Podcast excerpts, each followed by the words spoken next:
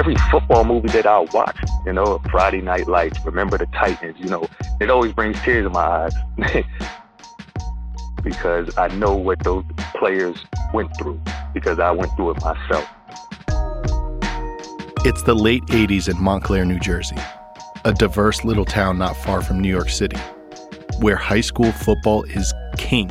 Put on a Montclair uniform, playing for Montclair was like playing for the New York Yankees. We're about winning state championships. There's nothing else that really mattered.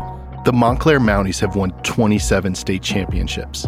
And in 1990, one team has a chance to be the best in school history and among the top teams in the country. I remember listening to the news, and the sportscaster said, the Jets are so bad, Montclair High School could probably beat them. Who doesn't want to be number one? Nobody wants to be number two. Nobody wants to be number three. It's going to be us. It has to be us. Then the Randolph game.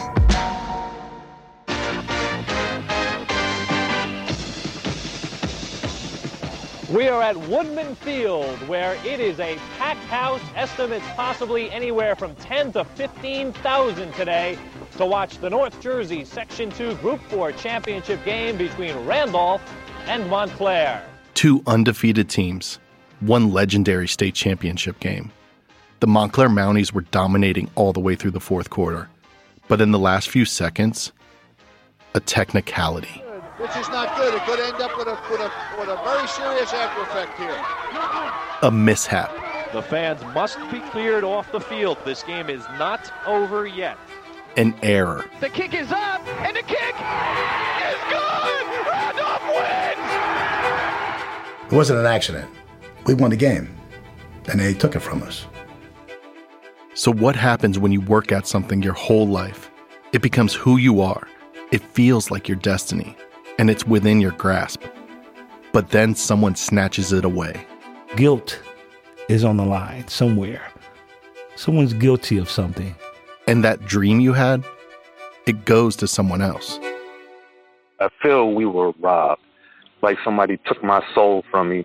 I mean, there's always the what if, you know. I'm definitely sure something would have been different. There wouldn't have been a dark cloud over our town for as long as it's been. So, what if, right? What if we won?